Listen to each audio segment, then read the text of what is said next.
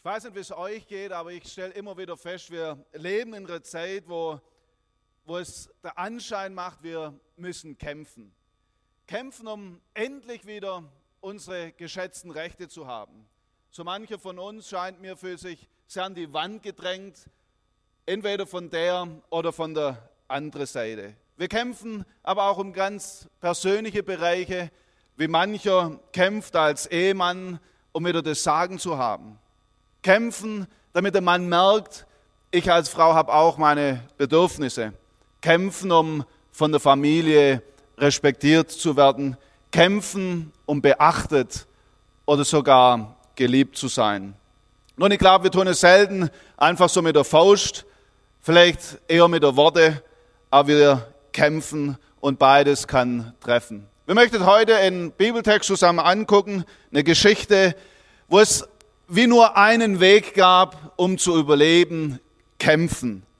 Aber selbst dieser Weg schien aussichtslos, es schien schon von Anfang an ein verlorener Kampf. Es gab nach vorne keinen Weg und auch nach hinten keinen Weg. Diese Menschen fühlen sich absolut an der Rand gedrängt.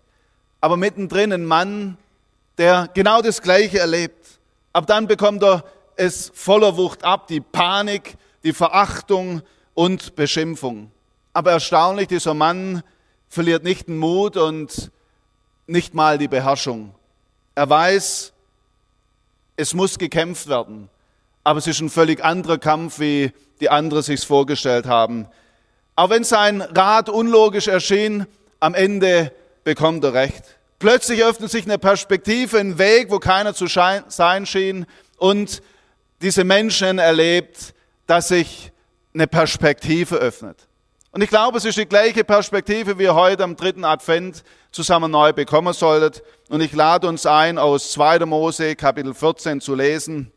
Eine spannende Geschichte. Und dort lesen wir die Verse 1 bis 16. 2. Mose Kapitel 14, die Verse 1 bis 16. Wer eine Bibel dabei hat, darf sehr gerne aufschlagen, mitverfolgen. Ich werde aus der Hoffnung für alle lesen, damit es vielleicht ein bisschen mal anders sich anhört und man nicht jedes Wort auch überlegen muss. 2. Mose, Kapitel 14, 1 bis 16. Wer keine Bibel dabei hat, einfach zuhören und die andere sind herzlich eingeladen mitzulesen. Der Herr sprach zu Mose, sage den Israeliten, sie sollen ihre Richtung ändern und bei Pihariot Halt machen, zwischen Migdol und dem Meer. Schlage das Lager direkt am Ufer des Schilfmeers auf, gegenüber von Baal Zephon. Der Pharao wird denken, ihr habt euch verlaufen und findet nicht mehr aus der Wüste heraus. Ich werde dafür sorgen, dass er es sich anders überlegt und euch in seiner Starrsinnigkeit verfolgt. Doch dann werde ich ihn und sein Herr besiegen und zeigen, wie mächtig und erhaben ich bin. Daran sollen die Ägypter erkennen, dass ich der Herr bin. Die Israeliten hielten sich genau an diese Anweisung. Als der König von Ägypten erfuhr, dass die Israeliten wirklich geflohen waren, änderte er und seine Hofbeamten ihre Meinung. Was haben wir bloß getan? Warum haben wir die Israeliten aus der Sklaverei entlassen? Der Pharao ließ seine Streitwagen anspannen und zog mit seinen Soldaten los. 600 seiner besten Streitwagen bot er auf, dazu noch zahlreiche andere aus ganz Ägypten. Auf jedem Wagen fuhr neben dem Wagenlenker und dem Bogenschützen auch noch einen Schildträger mit. Der Herr hatte den König wieder starrsinnig gemacht. Darum jagte er der, der Pharao den Israeliten nach, der Ägypter voller Zuf die Ägypten voller Zuversicht verlassen hatten. Die Soldaten des Pharaos mit ihren Pferden und Streitwagen holen die Israeliten ein, während diese bei Pihariot am Meer gegenüber von Baal Zephon lagerten. Als die Israeliten den Pharao und seine Truppen heranziehen sahen, packte sie das Entsetzen und sie schrien zum Herrn um Hilfe. Zugleich machten sie Mose bittere Vorwürfe. Gibt es etwa in Ägypten nicht genug Gräber für uns? Warum führst du uns hierher? Wir sollten wohl hier in der Wüste sterben. Was hast du uns nur angetan? Warum hast du uns aus Ägypten herausgeholt? Haben wir dir nicht schon dort gesagt, du sollst uns in Ruhe lassen? Wir werden bleiben und den Ägyptern dienen sollen. Lieber wären wir als Sklaven geblieben, als hier in der Wüste umzukommen. Doch Mose antwortete, habt keine Angst, verliert nicht den Mut. Ihr werdet erleben, wie der Herr euch heute rettet. Denn die Ägypter, die euch jetzt noch bedrohen, werdet ihr nie wiedersehen. Der Herr selbst wird für euch kämpfen, wartet ihr nur ruhig ab. Der Herr aber sagte zu Mose, warum schreist du zu mir um Hilfe? Sagt den Israeliten lieber, dass sie aufbrechen sollen. Hebt deinen Stab hoch und strecke ihn aus über das Meer. Es wird sich teilen und ihr könnt trockenen Fußes mitten hindurchziehen. Was für eine Dramatik. Ich denke, wir alle können ein Stück weit nachempfinden, wie das für diese Menschen damals sein musste. Noch vor nicht langer Zeit waren sie ausgezogen aus Ägypten, aus der Sklaverei und sie erlebten endlich etwas, was sie davor gar nicht kannten, nämlich Freiheit. Grenzenlose Freiheit. Aber jetzt auf einmal schien alles, was sie durchgemacht hatten, völlig umsonst gewesen sein. Plötzlich mussten sie wieder ums Überleben kämpfen. Vorne das Meer, hinten ein Heer, das zum modernsten und mächtigsten der damaligen Zeit gehörte. Es war wie wenn man mit Pfeil und Bogen versuchen würde, gegen Panzer zu kämpfen. Absolut hoffnungslos. Panik ergriff dieses Volk. Angst dominierte ihr ganzes Denken. Sie waren gelähmt vor Entsetzen. Plötzlich wurde aber aus dieser Verzweiflung auch Wut. Vers 11 haben wir gelesen, sie gingen zu Mose und sagen, gibt es etwa in Ägypten keine Gräber für uns? Was hast du nur getan? Haben wir nicht schon dort gesagt, du sollst uns in Ruhe lassen. Ich finde, das, was hier geschieht, ist absolut typisch für uns Menschen. Wenn Dinge mit uns passieren, die wir nicht vorsehen können, wenn wir plötzlich und unerwartet in Situationen kommen, die uns überfordern, dann ergreift auch uns schnell Angst, Furcht und Panik. Ich glaube, wir erleben zurzeit ganz viel auch von diesem Geschehen. Für viele von uns hat sich die Welt so radikal und so schnell verändert wie nie zuvor in unserem Leben. Was bisher absolut normal war, das gibt es gar nicht mehr. Nun, ich muss sagen, ich persönlich, ich bin ein Optimist, ich bin einer, der schiebt die Dinge gern beiseite. Aber ab und zu beschäftigt auch mich die Frage, wo wird es noch enden mit unserem Land? Wie kann das noch gut kommen? Ich glaube, wir kennen auch einige, die fühlen sich absolut an den Rand gedrängt. Es scheint kein Ausweg, weder in die Richtung noch in die andere Richtung. Aber meistens bleibt es dabei nicht. Nach der Phase von Angst und Sorge kommt meistens die Aggression. Nicht selten sind es Führungspersonen, die das als erstes abbekommen. Weil wir Menschen, wir brauchen einen Sündenbock. Zumindest war es so beim Volk Israel. Mose war plötzlich der Sündenbock. Dabei muss man doch sagen, er stand genau in der gleichen Situation wie das ganze Volk. Und jetzt auch noch diese bitteren Vorwürfe. Plötzlich hatte das Volk vergessen, dass der Herr doch bisher sie geführt hat. Ich kann mir das gut vorstellen, wie, wie, wie schlimm muss es für den Mose gewesen sein. Genau schreckliche Momente und dann auch noch Vorwürfe zu erleben und Schuld zugewiesen zu bekommen. Aber mich hat es genau an dieser Stelle wirklich beeindruckt, sogar bewegt, wie jetzt der Mose reagiert. Ich lese nochmal die Verse 13 und 14. Doch Mose antwortete, habt keine Angst, verliert nicht den Mut. Ihr werdet erleben, wie der Herr euch heute rettet. Denn die Ägypter, die euch jetzt noch bedrohen, werdet ihr nie wieder sehen. Der Herr selbst wird für euch kämpfen. Wartet ihr nur ruhig ab umgeben von Angst, von Verzweiflung, von Wut, steht hier einer, der sagen kann, habt keine Angst, habt Mut, verliert nicht den Mut. Einer, der nicht die Feinde sieht, sondern den Herrn. Einer, der nicht entmutigt unterwegs ist, sondern ermutigt. Wie war das möglich? Was war nur mit diesem Mose los? Bevor wir versuchen, eine Antwort auf diese Frage zu geben, möchte ich doch nochmal auf uns zu sprechen kommen. Wie ist es zurzeit bei uns? Was bestimmt unser Denken und Handeln? Sind es die Feinde oder ist es der Herr? Nehmen wir die Dinge in unsere Hand oder sind wir bereit, auf Gott zu vertrauen? Wie ist es in unsere Familien? Wovon handeln unsere Gespräche bei Tisch? Die Frage gilt auch mir ganz persönlich. Können wir noch staunen über unseren Gott? Wie schnell geht es, dass nicht mehr das Vertrauen auf Gott unsere Gespräche bestimmt, sondern vielleicht unsere unterschiedliche Sicht auf Corona? Das kann so weit gehen, dass Familienglieder zu Feinde werden und wir nicht mehr gemeinsam auf Gott sehen, sondern uns gegenseitig bekriegen. Ich denke auch an Ehen, wo einst die Liebe pulsiert ist, wo man sich voller Vertrauen und Zuversicht begegnen konnte. Und jetzt plötzlich fliegen Pfeile der Verachtung und des Misstrauens. Wir treffen uns nicht mehr als Ehepaar, um gemeinsam zu beten, sondern nur noch um gemeinsam zu kämpfen. Junge Menschen, die sich nichts mehr wünschen als einen Ehepartner, sind bitter enttäuscht, weil sie einen Korb bekommen haben. Und ich kann das so gut mitfühlen. Und doch sehe ich eine gewisse Gefahr, dass man plötzlich versucht, die Dinge selber in die Hände zu nehmen und sich einen billigen Ersatz sucht. Egal, was es zurzeit bei uns ist.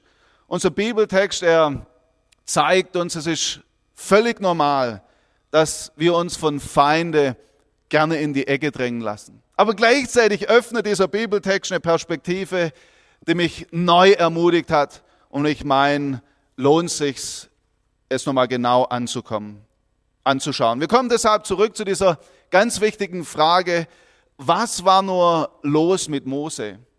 Wieso war Mose so anders wie der Rest der Menschen dort? Er lebte in der gleichen Situation.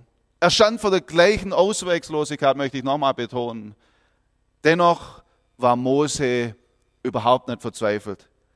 Hat mich sehr beeindruckt und ich möchte euch ganz kurz die Frage vorlegen, was denkt ihr? Warum konnte Mose Hoffnung verbreiten, wo die Auswegslosigkeit um sich gegriffen hat?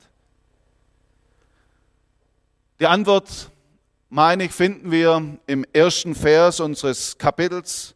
Es gibt nur eine Sache, die der Unterschied macht. Dort lesen wir, der Herr sprach zu Mose. Mose hatte Zeit mit Gott verbracht. Er hatte auf Gott gehört und dort entstand Mut.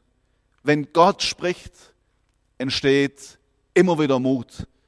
Wenn wir dann die Dinge aus seiner Perspektive wahrnehmen, wenn wir plötzlich feststellen, Mensch, es ist nicht eine Sackgasse, sondern Gott ist es, deren Weg bereitet. Obwohl Mose jede Menge zu tun hatte, bin ich überzeugt, hat er diese persönliche Zeit mit seinem Gott nicht vernachlässigt. Und das hat ihm immer wieder neu Mut gegeben. Weil er diese Zeit kannte, hat er auf das Geschehen eine ganz andere Perspektive gehabt wie alle andere.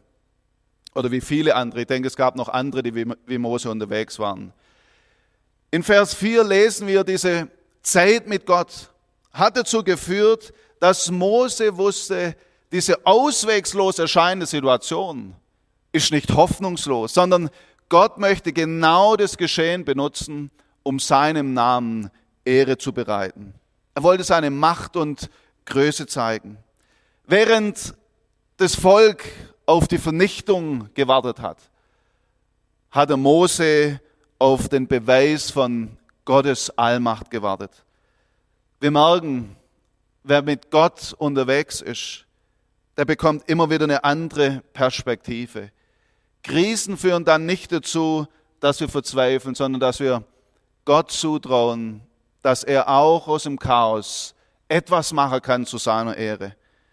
Ich wünsche mir das für mein Leben, ich wünsche mir das für unser Leben, dass wir Männer und Frauen sind, die immer wieder Mut bekommen, weil wir ganz persönlich mit unserem Gott unterwegs sind. Dass wir erkennen, Mensch, wir dienen einem Gott, der nicht die Kontrolle verloren hat, sondern den Plan hat. Und dort, wo wir das tun, werden wir wie dieses Volk am Ende erkennen, es ist Gott, der gehandelt hat. Wir werden in Ehrfurcht vor ihm stehen und auch im Vertrauen gestärkt sein. Das lesen wir in Vers 31, haben wir nicht zusammen gelesen, aber das ist das Ende von diesem Kapitel. Das Volk ist neu gestärkt im Vertrauen ihrem Gott gegenüber. Wie sehr benötigen wir gerade heute Menschen, Frauen und Männer, die wie Mose unterwegs sind. Menschen, die den Tag mit ihrem Gott durchschreiten und immer wieder neu Mut fassen und seine Perspektive einnehmen. Ich habe ab und zu die Sorge, dass wir zurzeit in Gefahr stehen, mehr Zeit mit Telegram, Facebook und YouTube zu, verbr zu verbringen, statt mit unserem Herrn unterwegs zu sein. Ich fürchte, dass so mancher von uns zurzeit mehr mit dem Feind beschäftigt ist als mit dem Herrn, egal wie der Feind heißt. Es gibt nur einen Weg, dass es anders werden kann. Wir müssen immer wieder diese Zeiten kennen, wo wir uns mit Gott beschäftigen. Ich wünsche mir, dass wir uns neu von dieser Geschichte herausfordern lassen, herausfordern, diese Perspektive einzunehmen, die auch der Mose eingenommen hat. Es ist nämlich so, wenn das Hören auf Gott mein Denken und mein Handeln bestimmen darf, dann werde ich immer wieder ausstrahlen, diese Zuversicht, die dort entsteht, dass Gott die Dinge in Kontrolle hat. Dann traue ich Gott zu, dass er in der Lage ist, auch die Krisen meines Lebens oder unserer Zeit zu einer Chance zu nutzen, um seine Macht, seine Allmacht zu beweisen. Ein solcher Mose der heutigen Zeit ist für mich Pastor Abdallah aus Syrien. Wir hatten ihn vor einiger Zeit bei uns in Gschwend und sein Gottvertrauen, sein Glaubensmut hat mich beeindruckt und zugleich beschämt. Er und seine, äh, seine Familie mussten miterleben, wie er ihre geliebte Heimatstadt Aleppo nach und nach durch radikale Islamisten eingenommen wurde. Eines Tages stellte er fest, dass die Freiheitskämpfer ganz in der Nähe seines Viertels waren und er wusste genau, wenn sie in meine Tür kommen, wenn sie mich hier finden, bin ich ein toter Mann, weil er war ein bekennender Christ, er war bekannt für seinen Glauben an Jesus Christus. Was würde aus seiner Frau werden? Was würde mit seinen Kindern geschehen? Er bekennt es offen, das waren Momente der Angst, die ganz, ganz tief gehen. Im Video, das noch heute bei Open Doors angeschaut werden kann, berichtet er und dann schrien wir zu Gott. Wir haben ihm gesagt, Herr, du bist unser Verteidiger. Er erzählt dann weiter, als wir so zu Gott geschrien haben in unserer Not, da hat Gott uns erhört und unsere Feinde konnten das Viertel, in dem wir wohnten, nicht einnehmen. Ein anderes Mal war eine Gruppe von Kindern in ihrem Gottesdienstraum, sie haben Kindergottesdienst gefeiert, als direkt neben dem Gebäude eine Rakete einschlug und einen Teil des Gebäudes zerstört hat.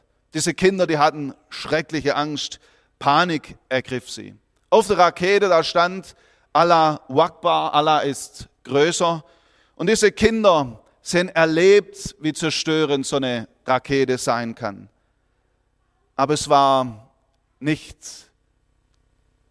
der Gott, aber es war, ne, anders gesagt, es war der Gott der Liebe, der diese Kinder beschützt hat und sie haben erlebt, dass keiner zu Schaden kam. Noch heute hat Pastor Abdallah einer ein Teil dieser Rakete bei sich zu Hause als Erinnerung daran, dass der lebendige Gott uns beschützt.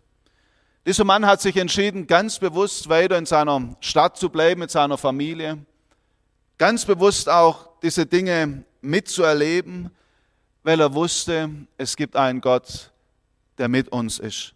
Das Hören auf Gott tut ihn immer wieder neu ermutigen, jemand zu sein, der in seiner Gegend bleibt, um Mut zu verteilen. Jemand zu sein, der immer wieder neu die Perspektive einnimmt, dass Gott die Dinge in der Hand hat. Ich denke, wir merken an diesem einfachen Beispiel, Gott hat uns kein Leben versprochen, wo alles rund läuft, aber hat uns versprochen, dass wir uns nicht fürchten müssen. Er ruft uns heute zu, verliert nicht den Mut. Was ist also der Grund, dass wir als Nachfolger von Jesus Christus so zuversichtlich sein können? Hier möchte ich jetzt zu dem Vers kommen, der auch Grund war für den Titel der heutigen Predigt. 2. Mose 14, 14, kann man sich gut merken, 2. Mose 14, 14. Dort lesen wir, der Herr wird für euch kämpfen, wartet ihr nur ruhig ab. Das ist der Grund, warum die Angst weichen muss. Wir haben einen Gott, der für uns kämpft. Es ist also ganz offensichtlich, dass es immer wieder zum Kampf kommt. Aber wie anders ist dieser Kampf, als wir oft denken. Für uns als Nachfolger von Jesus steht fest, es sind nicht wir, die wir kämpfen müssen, sondern Gott selber ist es, der für uns kämpft. Ich habe mir in der Vorbereitung die Frage gestellt, wie anders würde mein Alltag oft aussehen, wenn ich genau mit diesem Bewusstsein unterwegs bin. Es ist doch Gott, der für mich kämpft. Aber jetzt beinhaltet unser Vers ja auch eine gewisse Zumutung. Wir sollen ruhig abwarten. Stellen wir uns mal die Situation vor, in der das Volk stand. Vorne das Meer, hinten die Feinde. Und jetzt warten. ist doch unmöglich, oder? Warten, dass Gott kämpft. Wir wollen doch lieber kämpfen. Zumindest ich muss heute euch ganz offen gestehen, ich bin jemand, der lieber gerne selber kämpft. Aber eines möchte ich an dieser Stelle ganz deutlich machen. Bevor der lebendige Gott zum Warten ermutigt hat, gab er eine Zusage und die lautet, der Herr wird für euch kämpfen. Nur deshalb macht es Sinn zu warten. Dieses Versprechen gilt auch uns heute. Als Menschen, die mit Gott unterwegs sind, dürfen wir wissen, wir dienen einem Gott, der für uns kämpft. Nicht ein Bodyguard, nicht irgendjemand, nicht ein mächtiger Mann, ein Politiker, sondern der lebendige Gott, der nie Ohnmacht verspürt. Der lebendige Gott, der nie um eine Antwort verlegen ist. Er macht uns diese Zusage. Gleichzeitig ist es ein Herr, der in diesem Kampf selber alles hingibt. Nirgendwo wird es so deutlich wie am Kreuz. Dort stirbt Jesus, um uns vom schlimmsten Feind zu befreien, den es überhaupt geben kann. Von der Macht der Sünde, von dem Drehen um uns selber, aber auch vor dem Tod und der ewigen Trennung von Gott. Seit diesem Tag stehen wir, die wir unser Vertrauen auf Jesus gesetzt haben, nie mehr so mit dem Rücken an der Wand, dass es keinen Ausweg mehr gibt, sondern wir leben mit dieser Zusage Gottes, dass weder Tod, weder Engel noch Mächte und Gewalten, weder das, was jetzt geschieht, noch das, was noch kommen wird, uns trennen kann von der Liebe Gottes, die in Jesus Christus ist. Ich wünsche mir, dass wir neu als Nachfolger von genau dieser Hoffnung ergriffen werden. ich möchte Mut machen, wenn uns diese Hoffnung fehlt, dass wir uns aufmachen auf die Suche, dass wir Gottes Wort lesen, dass wir Jesus Christus bitten, in unser Leben zu treten, unsere Schuld zu vergeben und dass er es sein darf, der unser Leben bestimmt.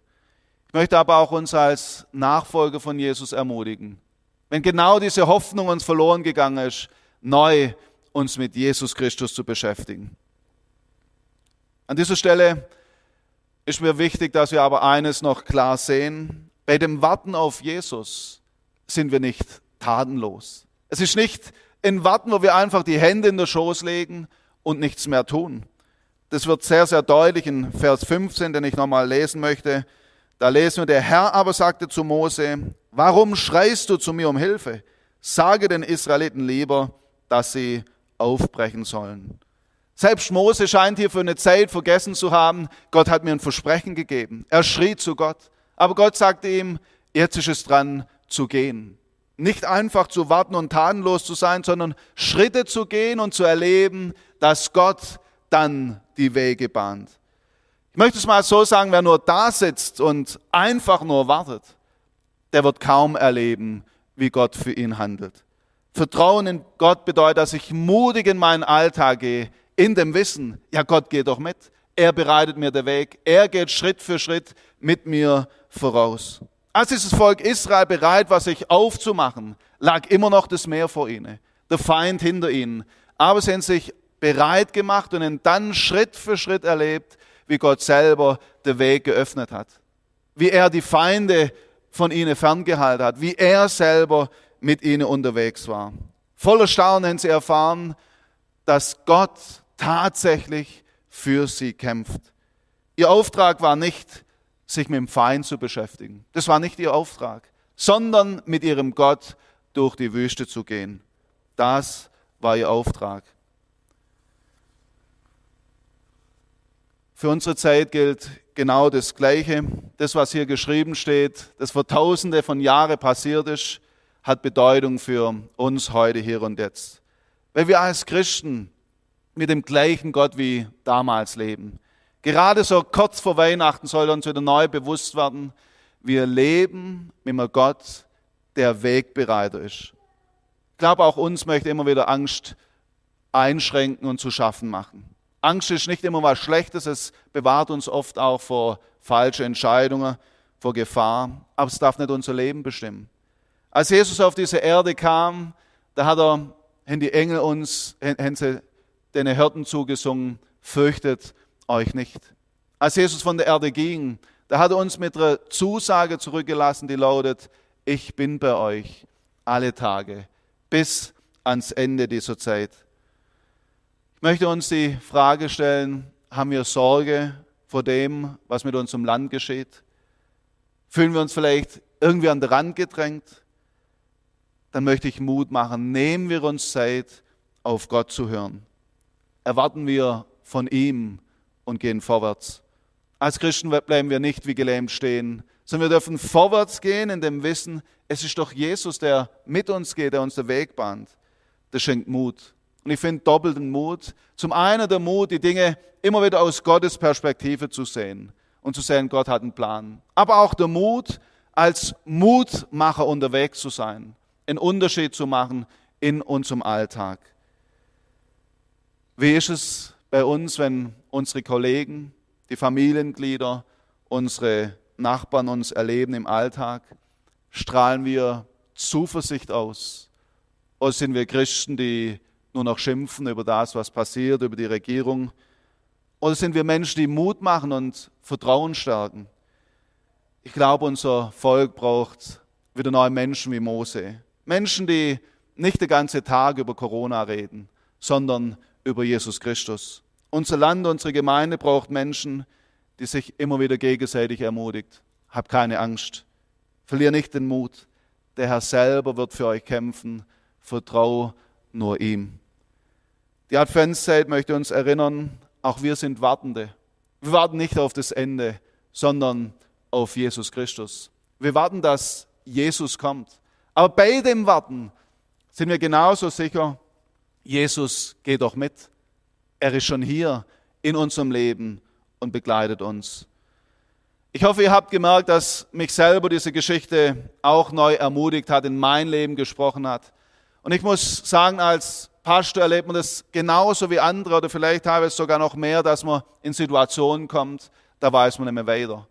Da kommen Menschen, die wollen einen Rat, die sind in auswegslosen Situationen. Wo öffnet sich eine Perspektive? Was kann man da sagen? Wie soll man damit umgehen?